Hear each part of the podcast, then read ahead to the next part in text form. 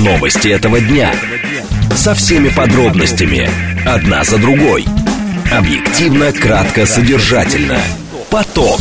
Успеем сказать главное. Программа предназначена для лиц старше 16 лет. 14.05 в столице. Радиостанция «Говорит Москва». У микрофона Евгения Волгина. Всем здравствуйте. Мы снова с вами вместе. Это радиостанция «Говорит Москва» и программа «Поток». Много тем для вас подготовили. Координаты эфира смски плюс семь девять два пять восемь восемь восемь восемь девять четыре восемь. Телеграмм для ваших сообщений «Говорит МСК-бот». Смотреть можно в YouTube-канале «Говорит Москва». Стрим там начался. Сейчас давайте о движении в городе. Движении. Три балла всего лишь показывает Яндекс. Движение в городе хорошее, за исключением. Будьте, пожалуйста, внимательны. Вне- Внешняя сторона МКАДа между Минкой и Новой Ригой стоит. Там дорожно-транспортное происшествие. По внутренней стороне сложно проехать от Волоколамки до Новой Риги, потом поедете нормально. На юге есть затруднения между Каширкой и М4 Дон.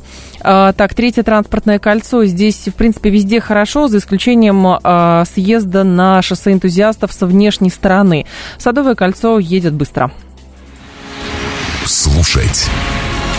Думать. Знать. Говорит Москва. 94 и 8 FM. эм. Поток. Новости этого дня. Итак, наши с вами планы. Силуанов объяснил ослабление курса рубля притоками и оттоками валюты. МИД Ирана поддержал мирную инициативу Саудовской Аравии по Украине. Представитель МИДа Ирана сделал это заявление. Будем разбираться, что это за переговоры без участия России как это воспринимать в Москве. В России в 2022 году отмечен а, рост особо тяжких преступлений с участием подростков. Это тема после информационного выпуска. И в конце мы с вами обсудим, что правительство не поддержало проект о праве тратить мат-капитал на спортивные секции. Поток. Успеем сказать главное. Итак, много заявлений сделал э, министр финансов Антон Силуанов, но одно обращает на себя внимание. Он говорит, что ослабление курса рубля связано с торговым балансом, а не с продажей бизнеса иностранцами, сообщил ТАСС министр финансов Антон Силуанов. А вы помните, что ну, как-то так совпадало, что когда иностранцы уходили э, из, э, там, закрывали какой-то э, бизнес, что-то с долларом происходило, и даже Блумберг об этом писал, что якобы им таким образом позволяли выводить э, инвестиции, поэтому падал рубль. Так вот, Силуанов говорит, что Лето, время отпусков, когда кто-то едет за границу, спрос на валюту растет. По его словам, некоторые эксперты считают, что ослабление курса рубля вызвано работой правительственной комиссии по контролю за осуществлением иностранных инвестиций, но это не так. ЦБ и Минфин ранее договорились, что объемы вывода валюты от продажи бизнеса не будут превышать миллиард долларов в месяц. И министр отметил, что для России важен предсказуемый курс рубля, указав, что курс оказывает влияние на инфляцию и на незащищенные слои населения. Константин Ордов с нами, доктор экономических наук, зав. кафедрой финансовые рынки экономического университета имени Полиханова. Константин, здравствуйте. Здравствуйте. Скажите, пожалуйста, а как это понимать? Вот, э, во-первых, он говорит, Силуанов говорит, что это торговый баланс, а не продажа бизнеса иностранцами, о чем много было инсинуаций за последние там несколько месяцев. И он говорит, что лето, время отпусков, люди едут за границу. Но, как кажется, все-таки в 2023 году не так много людей едут за границу, чтобы покупка долларов э, оказывала такое серьезное влияние на курс. Все так и есть, безусловно. А, С одной стороны, у нас есть определенный дефицит, то есть восстановление а, импорта, а, чего мы хотели, и то, что мы чувствуем, да, в условиях отсутствия какого-либо дефицита, и в частности в иностранных э, там товарах, услугах, которые в привычном для нас объеме все, все, все находится на полках, что называется. Мгм. Но при этом действительно бизнес а, продолжает утекать, уходить из России. Иностранные инвесторы а, пытаются продать и, естественно, вывести капиталы.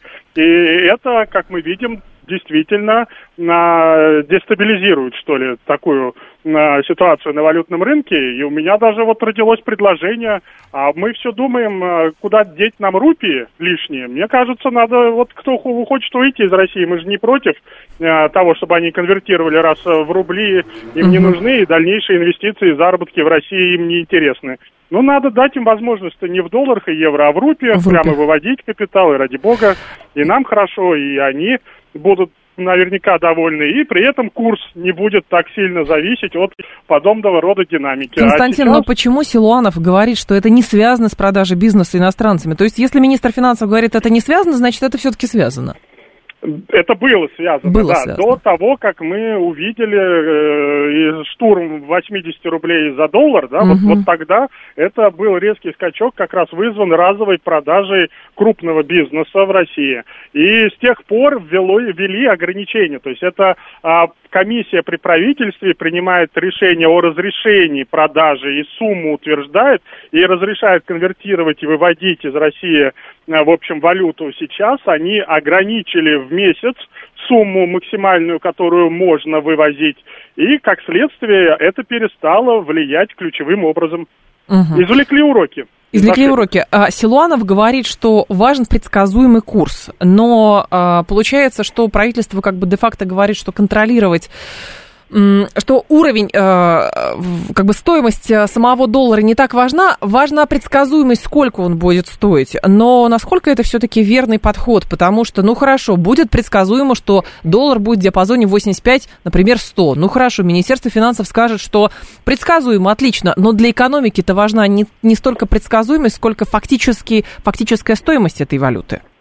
Да, но здесь такой дуализм. Это тяжело, конечно, осознать и понять неподготовленному человеку. Да и подготовленному я тоже смотрю со стороны и также э, диву даюсь, когда вроде бы все понимают, что предсказуемость курса рубля ключевым образом влияет и на инфляционные процессы, и на предпринимательскую активность, и, в общем-то, на наш уровень доходов и качества жизни. И при этом э, Центральный банк говорит, что нет, он не хочет не контролировать, не отвечать за устойчивость устойчивость курса рубля. И поэтому, естественно, вот эта безответственность, нежелание ни Министерства финансов, ни Центрального банка угу. взять на себя ответственность за предсказуемость. Ну хорошо, сейчас мы услышали этот диапазон 80-90, но если Центральный банк и Минфин, а, а у инструментов у них э, и денежно-кредитной политики, и финансовых инструментов предостаточно для того, чтобы гарантировать до конца года, к примеру, этот диапазон, то вот это и называется предсказуемость, и пускай 80-90 это не такая уж большая, а, мне кажется, все-таки волатильность, при этом мы видим, что текущее ослабление рубля уже привело к некой сбалансированности доходов и расходов, по крайней мере, uh-huh. в рамках того запланированного дефицита бюджета, то есть никаких рисков дополнительных не возникает. Вот э, бы взяли они на себя эту ответственность, но только, э, к сожалению, пока, наверное, надо подождать, чтобы э, дальнейшие макроэкономические показатели тоже уже приняли какой-то устойчивый характер, а от предсказуемости вы даже не поверите, насколько больше плюсов чем минусов от э, некого сохранения резервных фондов, там, накопленных угу. резервов в Российской Федерации. Просто, Константин, э, важно еще здесь понимать, что есть предсказуемость для финансового блока. То есть, если они понимают, что доллар будет стоить столько, и они подстраиваются под это, или они понимают, что если какие-то меры не принимать, то доллар будет стоить столько-то, и поэтому какие-то меры нужно принимать. Но вы сами говорите, что а, фактически от а, регулирования а, Центральный банк и Минфин по каким-то причинам причинам отказываются. Вопрос по каким? Они каждый раз кивают на вторую полу, как это, вторую 90-х годов прошлого века э, часть, да, когда, угу. в общем-то, некая все-таки за а, ниженная курс рубля, то есть слишком крепкий рубль приводил к необходимости тратить резервы и тем самым все равно спровоцировал там дефолт 98 -го года. То есть, но сейчас-то мы говорим о том, что рубль-то уж точно не крепок, да, то есть uh-huh. его ослабление, переход в этот новый диапазон 80-90 более чем комфортен для всех. И вот здесь бы, может быть, у нас с вами было такое таргетирование курса да. в диапазоне. Вот вполне вероятно для ЦБ, с одной стороны, это могло бы снять страхи того, что им придется этот курс держать э, всю жизнь, а точнее до какого-то кризиса, потому что им почему-то кажется, что надо обязательно этого кризиса дождаться. А, но, с другой стороны, мы говорим 80-90 до конца года, и если правительство бы это прогарантировало, то все вдруг неожиданно бы поняли, что это и антиинфляционные меры, и мера поддержки бизнеса, и внутренние инвестиции были бы а, больших объемах и более охотно бы в России бы замещали иностранные. То есть сейчас, мне кажется, такая идеологическая борьба Центрального банка и Минфина, и э, единственное, только вот э, вербальные интервенции, они тоже со стороны Центрального банка очень значимы. И рынок, и бизнес прислушиваются. И как только ЦБ все-таки решится на то, чтобы озвучить свои предсказуемые диапазоны, угу. и, и главное, чтобы добиваться этих диапазонов, потому что у нас а, с этим тоже бывает проблема, когда ежеквартально пересматриваются и планы, и прогнозы, и результаты, и это все конечно, не походит на планирование, а больше походит на гадание какое-то определенное. Наш слушатель вот. Константин спрашивает, хотелось бы понять, нам специально рукотворно рубль обваливает или это рыночек все порешал? Ну, сейчас, э, на мой вкус, рукотворно, потому что мы понимали, что дефицит бюджета нарастал, доходы бюджета так быстро не восстанавливались, как хотелось. Угу. А, причем, как ни парадоксально, не нефтегазовые доходы выросли больше, чем на 18% относительно плана. А вот нефтегазовые, к сожалению, себя так не ведут предсказуемо. И э, это, естественно, было необходимо, управляемо, не случайно, прежде чем мы увидели новый диапазон, и от правительства пришла информация, что комфортно было бы видеть рубль 80-90. Мы проводили расчеты для того, чтобы 3 триллиона э, дефицит бюджета сохранить и даже меньше, а, курс 87 рублей за доллар более чем комфортен. Поэтому вот этот, там 85-90 даже можно оставить интервал, гарантировать его до конца года, потому что макроэкономическая стабильность э, будет сохранена. В общем-то, а инструменты денежно-кредитной политики у ЦБ предостаточно при условии, что ограничения на валютном рынке сохранились, то есть спекулянтам там не, не, не разбежаться, контроль за банками, которые раньше тоже очень активно uh-huh. спекулировали на курсе, сейчас исключен.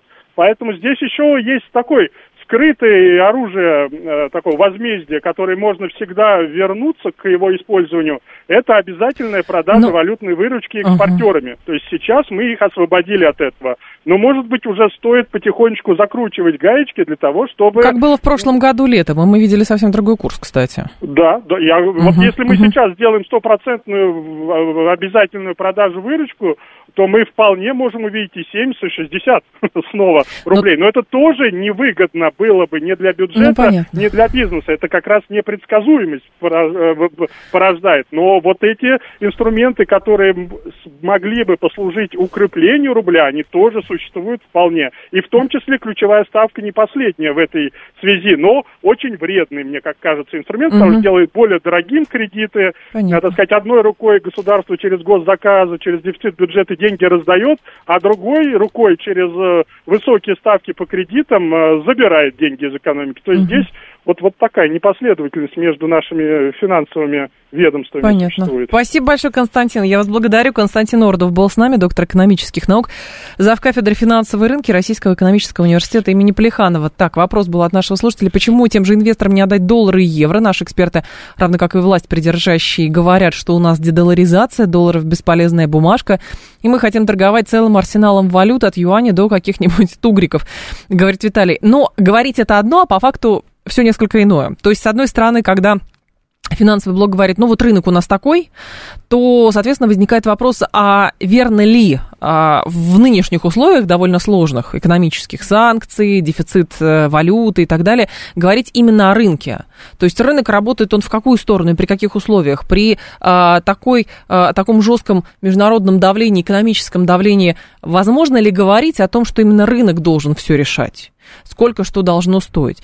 Но в данном случае обращаю ваше внимание сейчас на заверение Силуанова, что ослабление рубля связано именно с торговым балансом, а не с продажей бизнеса иностранцами. Но это сейчас. А вот вопрос, насколько продажа бизнеса иностранцами и позволение им а, вывести капитал отсюда, в тот момент повлиял на курс, и, соответственно, результаты этого влияния мы видим сейчас. Внимание! Говорит Москва. 94 и 8 FM. Эм. Поток. Успеем сказать главное – МИД Ирана поддержал а, мирную инициативу Саудовской Аравии по Украине. Мы приветствуем любые действия и инициативы, которые позволят достичь политического урегулирования украинского кризиса, заявил он, комментируя информацию о мирных переговорах, которые ожидаются в начале августа в Джизе. Слова дипломата приводит иранское агентство «Фарс». 29 июля газета Wall Street Journal со ссылкой на источники сообщила, что Эр-Рияд планирует провести 5-6 августа в Джиде мирные переговоры по Украине. По сведениям издания, на встречу прибудут крупные чиновники из 30 стран, однако России в этом списке нет. Утверждается, что участие в консультациях уже подтвердили Евросоюз, Великобритания, Польша и ЮАР. Ожидается присутствие э, помощника президента США по нацбезопасности Джейка Салливана. Это, конечно, очень интересно. Во-первых, будут ли там представители Украины или не будут там представители Украины, потому что если они там будут, но при этом не будет представителей России, будет выглядеть как-то однобоко и странно. Если же там нет представителей ни России, ни Украины, а это некая, некий форум для сведение как-то для консультаций а, и сведение позиций между, например, африканскими странами и ближневосточными странами, это другой совершенно разговор. Елена Супонина с нами, политолог, международник, востоковед. Елена Владимировна, здравствуйте. Добрый день. Скажите, пожалуйста, а что это все-таки за переговоры без участия России? Это исключительно для стран Юга и Востока, или же там будут, например, представители Украины, и если они там будут, то выглядит странно? Там э, очень хотят быть э, представители Украины, и под э, давлением американцев, э, похоже, Саудовская Аравия их пригласит. Причем на эту встречу рвется аж президент Зеленский, хотя изначально формат был уровня советников по национальной безопасности. Угу. И второй момент, Зеленский уже был Саудовской Аравии в этом году, когда его опять-таки под давлением американцев э, пригласили на саммит Лиги арабских государств с тем, чтобы он выступил с речью. Похоже, что американцы давят, и mm Саудовская Аравия несколько готова продемонстрировать гибкость под этим давлением, но при этом хитро пытаясь сохранить отношения и с Россией. Так, после саммита Лиги арабских государств Саудовская Аравия, вопреки мнению американцев, э, снова продлила сотрудничество в рамках э, организации ОПЕК+, чтобы поддержать цены на нефть на высоком mm уровне. Видимо, они будут готовить некие похожие шаги и сейчас, чтобы, э, чтобы Россия как-то получила какой-то тоже моральное удовлетворение. Но в данном случае, Елена Владимировна, что это за переговоры и как это а, можно воспринимать, например, в Москве, особенно с учетом того, что Митерана поддерживает мирную инициативу? Это действительно попытка стран Востока и Юга как-то свести свои позиции по отношению к украинскому кризису или про что это? Ну, заявление МИДа Ирана это пока такое очень э, короткое угу. интервью одного из э, чиновников, который все-таки пока не носит характер э, официальной позиции. Но если эта встреча превратится в нечто такое, что будет носить декларативный характер и символический, мол, мир во всем мире, мир на Украине, то Тегеран вполне может поддержать эту декларацию, потому что в первой половине этого года Иран и Саудовская Аравия замирились при посредничестве Китая, и здесь сделать какой-то жест, ну, э, Иран вполне может. Но это может быть даже и к лучшему, потому что тогда уж точно будут все решения этой встречи выхолощены и превратятся в некое такое символическое послание, мол, давайте вести переговоры и о чем-то договариваться. Никаких э, обязательных решений в отсутствии России не будет принято, они угу. не планируют этого, никаких механизмов э, для ну, исполнения декларации тоже не будет. Единственное, наверное, будет э, решение такое, э, которое они попытаются выполнить, это созвать еще одну встречу, но только на более высоком уровне до конца года, чтобы на ним, возможно, даже присутствовал и президент США Байден, а это уже имеет отношение к американской внутриполитической повестке, к тому, что там грядут выборы, и Байдену нужно продемонстрировать хоть какие-то успехи. Но вопрос еще, как это будет в прессе подаваться, конечно, западной, потому что уже сейчас Wall Street Journal отмечает, что на встречу не пригласили Россию, то цитата, которая избегает любых серьезных переговоров о мире. То есть вопрос, что э, публично эти форумы могут использоваться для продвижения позиции какой, что вот уже там э, 100 с лишним стран мира предлагают какие-то планы или выступают за мирные переговоры, а Россия ни за какие столы не садится, хотя сама Россия не отказывается от этого, но говорит, что сейчас никаких вариантов вообще э, нету, потому что те условия, которые выдвигает Украина, они неприемлемы, и в итоге тупик возникает. Естественно, они попытаются выжать э, максимум э, из э, этого информационного потока, и в этом плане встреча получит mm широкое освещение в зарубежных СМИ, и здесь подача будет явно антироссийской. Но, положа руку на сердце, в общем, в таком сближении стран глобального юга и запада есть моменты, которые могут вызвать напряжение в Москве потому что Россия тоже работает сейчас активно как раз на этом же направлении. Это началось все еще с Мюнхенской конференции в феврале этого года, когда страны Запада поставили перед собой задачу отрывать, оторвать потихонечку от э, России некоторые страны Азии и Африки, и даже uh-huh. Латинской Америки, то есть так называемых колеблющихся, с тем, чтобы хотя бы демонстративно показать, э, что в общем-то, взаимопонимание между Западами и те, Западом и этими государствами существует. Но эта борьба продолжается, и здесь э, у западников э, не такой уж большой опыт при, всей, при всем их колониальном а, прошлом, а, если говорить о Великобритании в частности, или Франции.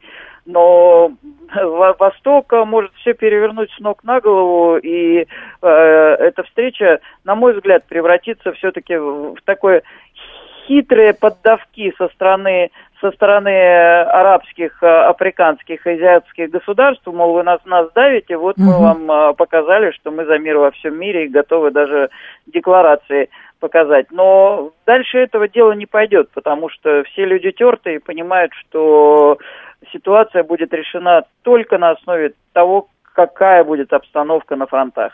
А, Елена Владимировна, другой еще момент. А, многие страны предлагали свои планы, и тут африканские страны тоже выступали, а, значит, Китай выступал со своими инициативами и так далее.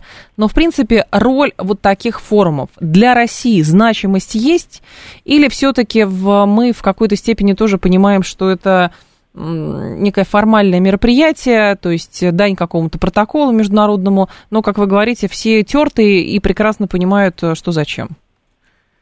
Нынешняя встреча – это продолжение во многом э, встречи на похожем уровне, даже на более высоком, э, в другом королевстве, в датском, угу. в июне этого года когда э, вот после в Мюнхенской конференции, да? да, в Копенгагене, когда после Мюнхенской конференции, где были приняты решения такого рода контактов, вот состоялось уже такое первое официальное полусекретное мероприятие, где были представители и Южной Африки, и до, до этого они побывали и на Украине, и в России, также вели переговоры о всяческих мирных инициативах.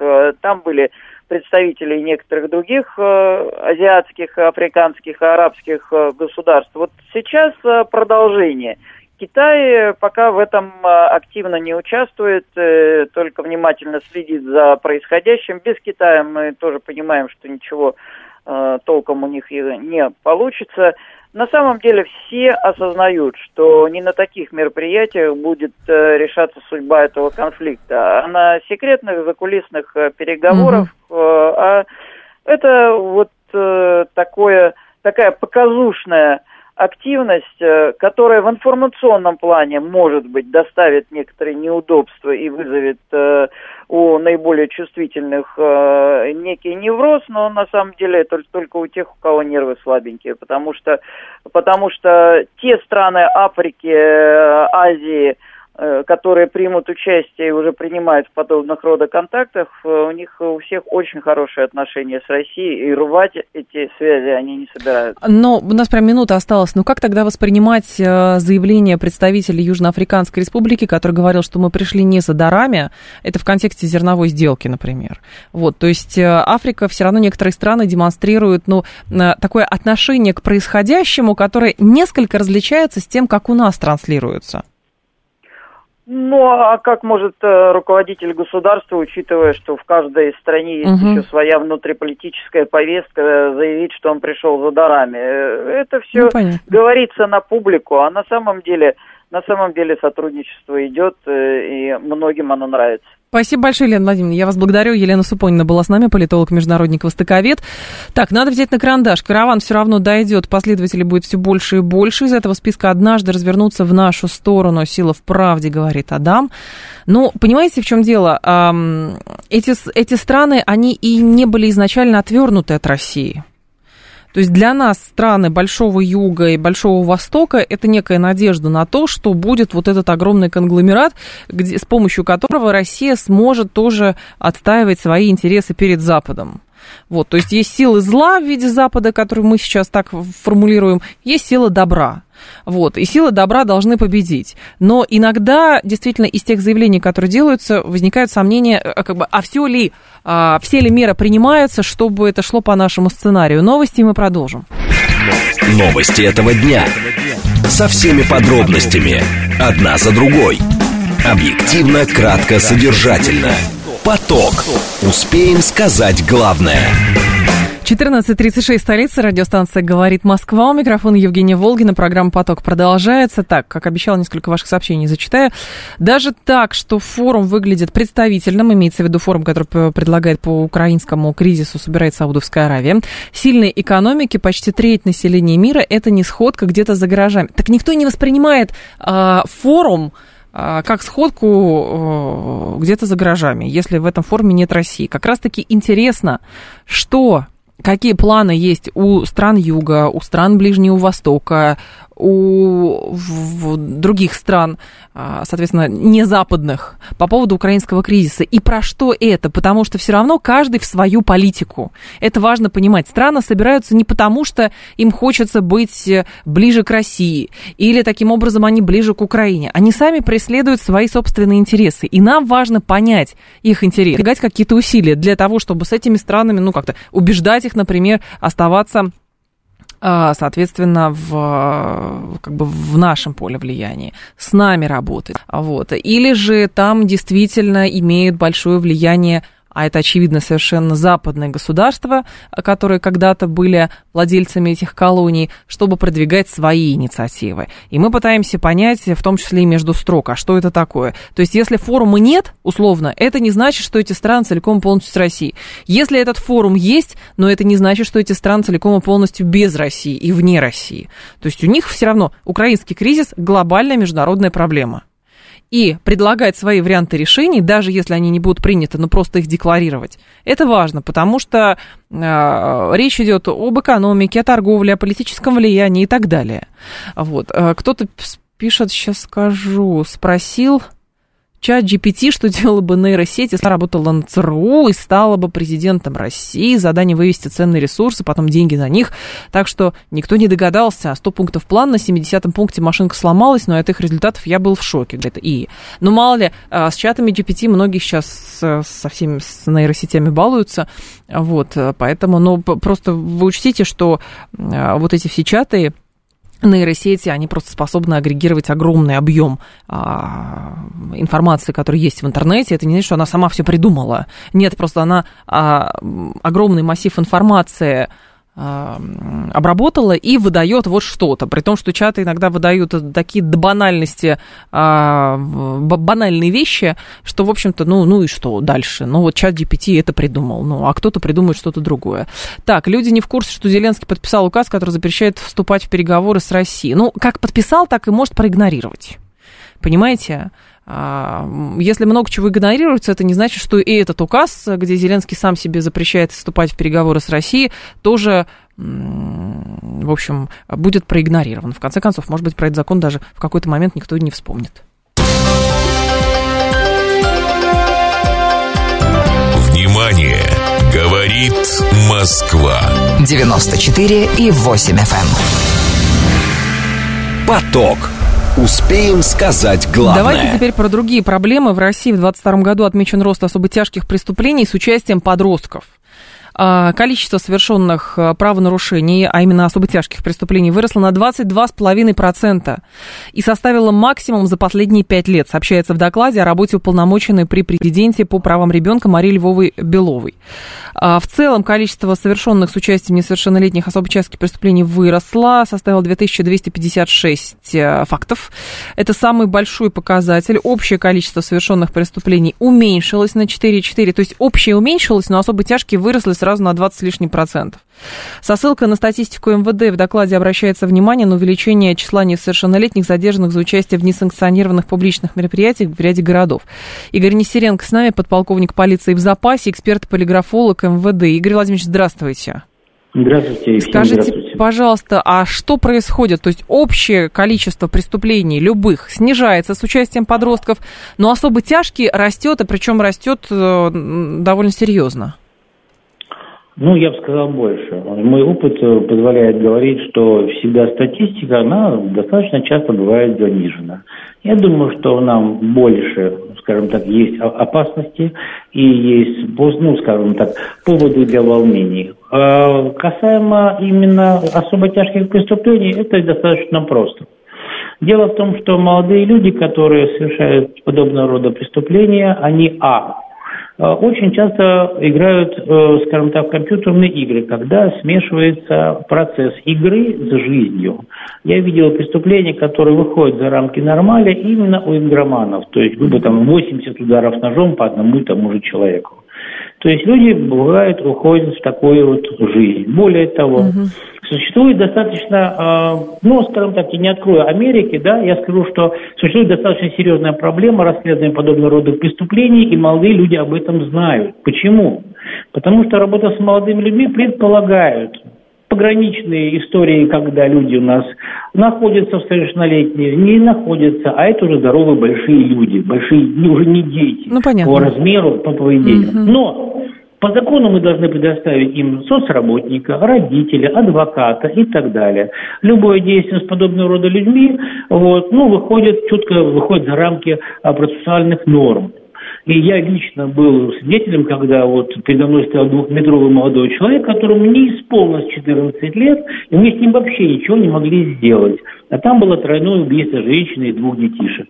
Понимаете, э, это особенности нашего времени. Мы опаздываем с э, развитием законов, с развитием э, способов расследования подобного рода преступлений. То есть мы не признаем, как бы на уровне государства пока не признается, что дети способны на какие-то, ну, как бы дети, по закону дети, по возрасту дети, способны да. на особо тяжкие какие-то преступления, ведь мы понимаем, что, например, в 30-е годы прошлого века довольно серьезная работа велась по а, тому, чтобы бороться с подростковой как раз преступностью, там сразу Макаренко вспоминает, кого угодно. То есть по факту это признавалось. А, беспризорники, э, которые совершали особо тяжкие преступления. Но здесь-то речь да. идет не о беспризорниках. Вот в чем дело. Ну и что, они, наши дети достаточно часто предоставлены сами себе. Давайте обернемся на наш собственный мир. Наши же дети очень часто сидят в гаджетах. Очень часто насчет этих гаджетов уходит, э, скажем так, получается барьер между родителями. Это тоже угу. фактура, простите, мы не можем ее никак э, стереть. Понимаете, это одна сторона медали. Есть еще более страшная сторона медали, что сейчас мы должны тоже признавать, что существуют мигрантские образования. Это тоже дети, которые уже выросли здесь, в своих правилах, Понятно. в своих ага. э, нормах и общепринятых для них нормах. И это не всегда нормы, соответствующие уголовному процессуальному закону и уголовному праву. Какие это варианты, Игорь Владимирович, но какие факты, а, точнее, не какие факты, а какие выводы мы можем делать, и самое главное, какие меры вот видите лично вы для того, чтобы ситуация менялась? К сожалению, я думаю, что я не сильно порадую аудиторию и вас. Я думаю, что нужно ужесточение законов с одной стороны, с другой стороны, нужно изменение законов, э, скажем так, с позиции э, больше предоставления прав сотрудникам правоохранительной системы Следственного комитета России, потому что иным образом мы не пройдем, потому что, давайте будем объективно, у нас общество достаточно быстро молодеет. А мы зацепились за цифры 14 и 16 mm-hmm. и говорим, все, мы не имеем права с ними заниматься. А объективная сторона медали перед всем нашим обществом, она другая, извините. У нас, как девочки, которые выходят, э, на, получают аттестат а, об образовании, это уже взрослые дамы. И мы смотрим на это с удивлением. Да, а не надо удивляться, надо объективно, реально оценивать ситуацию. А мы играем с вами в бирюльки, простите. Но у них нет, у, у детей сейчас э, нет что, понимания ответственности? Или мы приходим к тому, что во всем виноваты видеоигры? А, и, нет, или что? есть совокупность всех совокупность вопросов, факторов. которые существуют. У нас он достаточно часто сейчас, можно признать это, хромает, э, скажем так, вопросы за действование детей, э, когда они закончили школу, они предоставлены сами себе в достаточно больших местах. То есть давайте Только не будем брать Москву и Санкт-Петербург за норму. Россия это не только э, Москва Понятно. и Санкт-Петербург. Это огромная страна. И это есть факты. Существует АОЕ, об этом стыдно всем говорить, да. Но Запрещенная структура, да. Да, да. вот. Она запрещенная структура, но ее дети исповедуют, потому что с ней никто не борется. А те люди, которые были в погонах и боролись с АУЕ, их уже попросили, потому что это как-то так не шаблонненько работать по этому поводу. Понимаете? И масса-масса вопросов, которые ведут, и малой прогноз, ну, мы еще достаточно много увидим больших тяжких преступлений, и у нас еще увеличится преступность, я думаю, что в разы. Понятно. Спасибо большое, Игорь Владимирович. Я вас благодарю. Игорь Нестеренко был с нами, подполковник в полиции в запасе, эксперт, полиграфолог МВД. 7373948, телефон прямого эфира. Давайте с вами буквально пару минут поговорим на эту тему.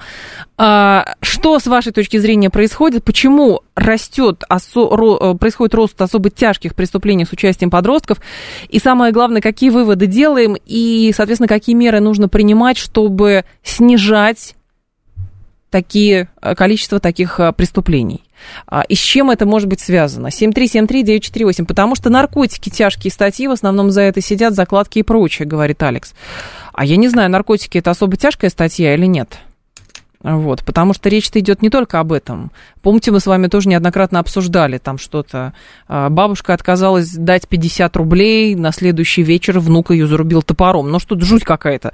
7373948, телефон прямого эфира. То есть это что-то уже идет еще, а, во-первых, про понимание ответственности, то есть, с одной стороны, есть инфантилизация, видимо, он, потому что я же ребенок, что у меня же права, у меня права, у ребенка права. С другой стороны, невозможность контролировать свои эмоции, работать с собственным гневом. И, соответственно, э, что еще? Предоставление самому себе. Ну и плюс что делать? Мне не нравится что-то, мне не нравится кто-то, поэтому я пошел там за гаражами избил или еще что-то сделал. Здравствуйте, алло.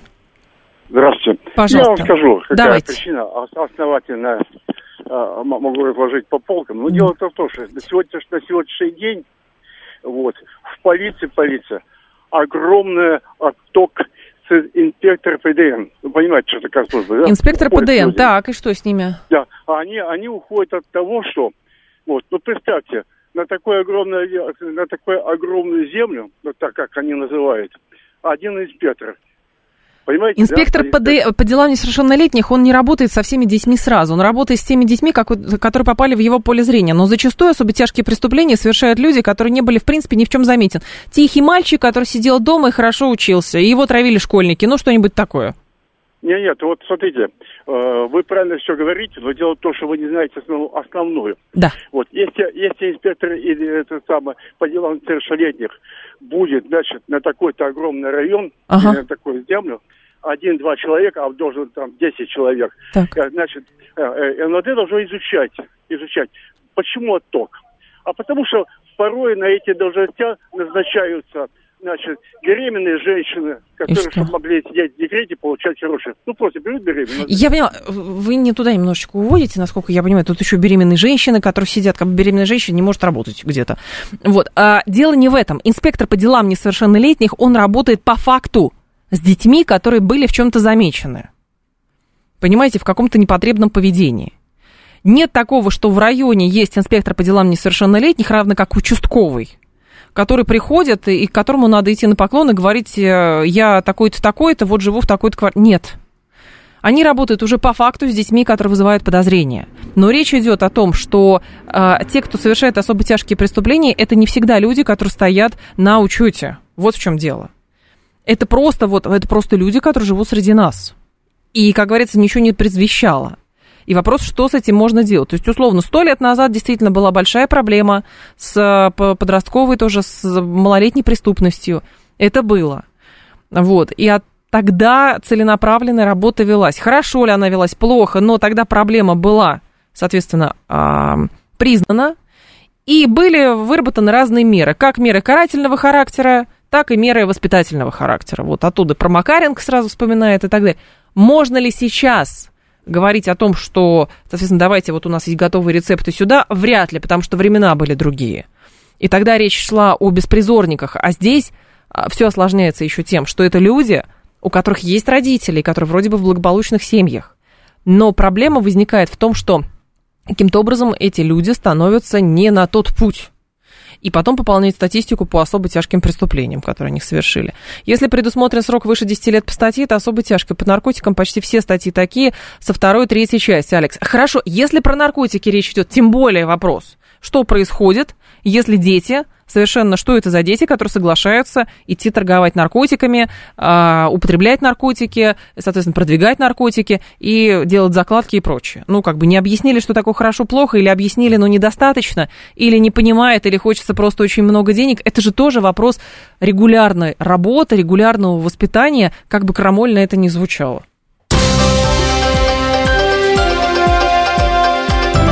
Внимание! Говорит Москва.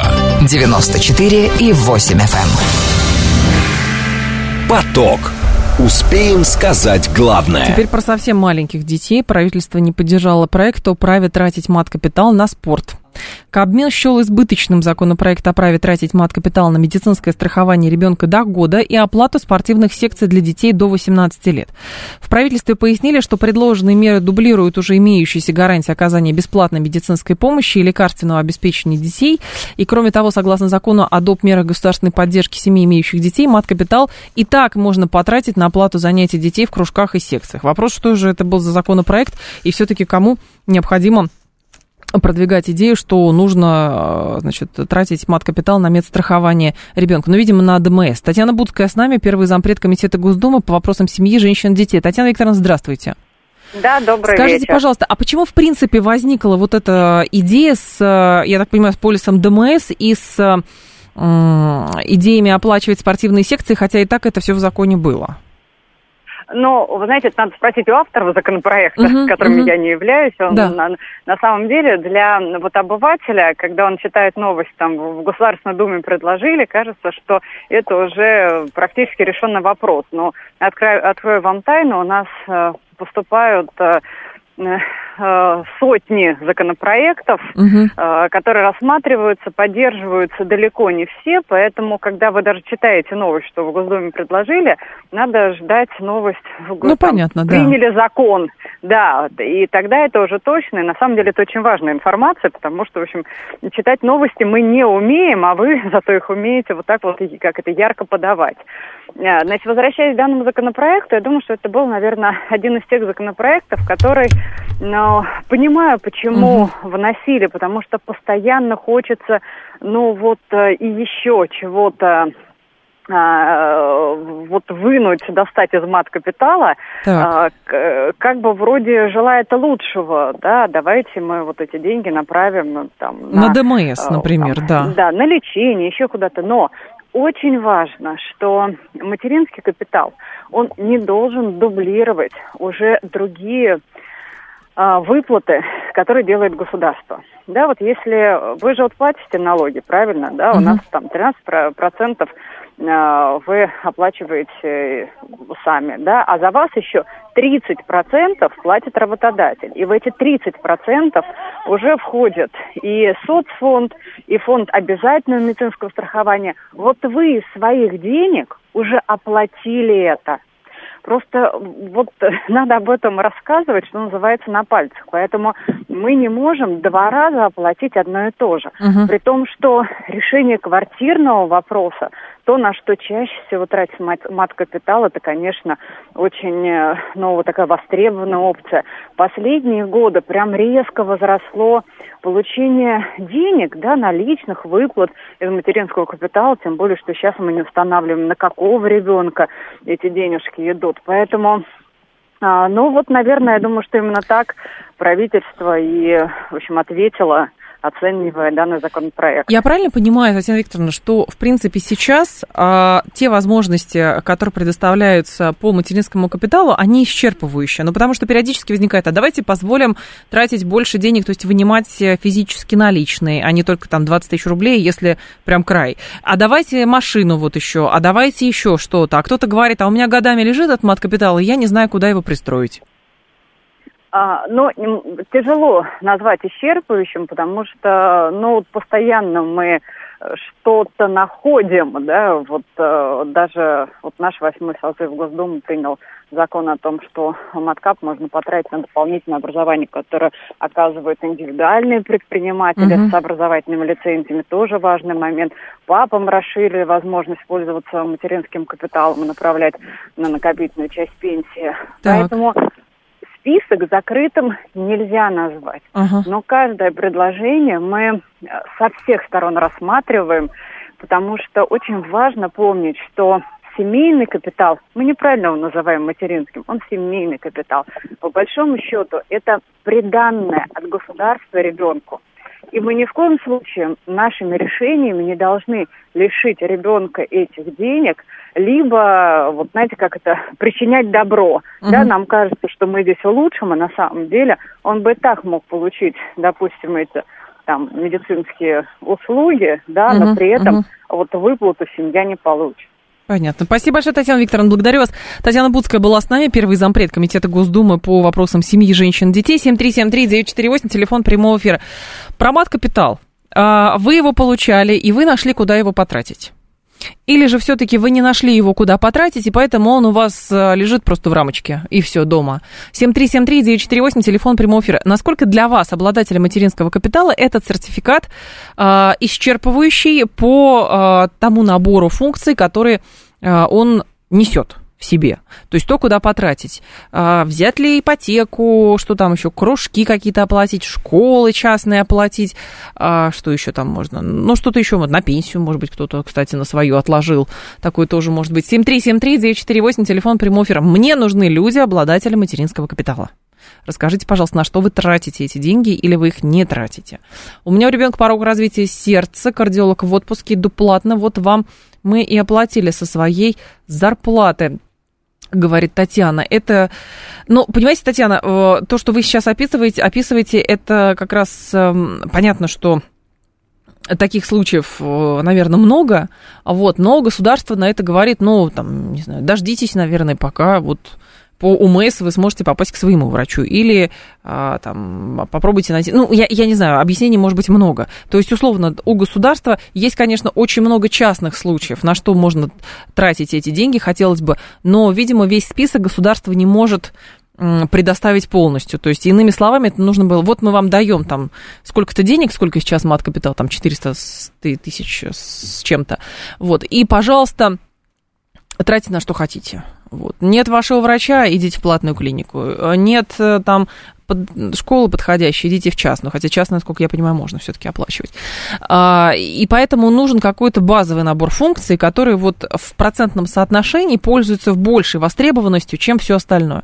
У нас лежит, но мы купим на первый взнос и точно его в квартиру потратим, говорит Костя из Митина. Вот, как вариант, кстати, да, квартиру. И говорят, что если для больших городов это не так актуально, потому что это не та сумма, которая, а, соответственно, отвечает а, который может э, иметь э, какую-то львиную долю в погашении ипотеки, то для небольших городов это вполне себе весомая сумма. Тут, конечно, сразу встает, а мы там не продадим потом эту квартиру с этими долями. Это уже частности.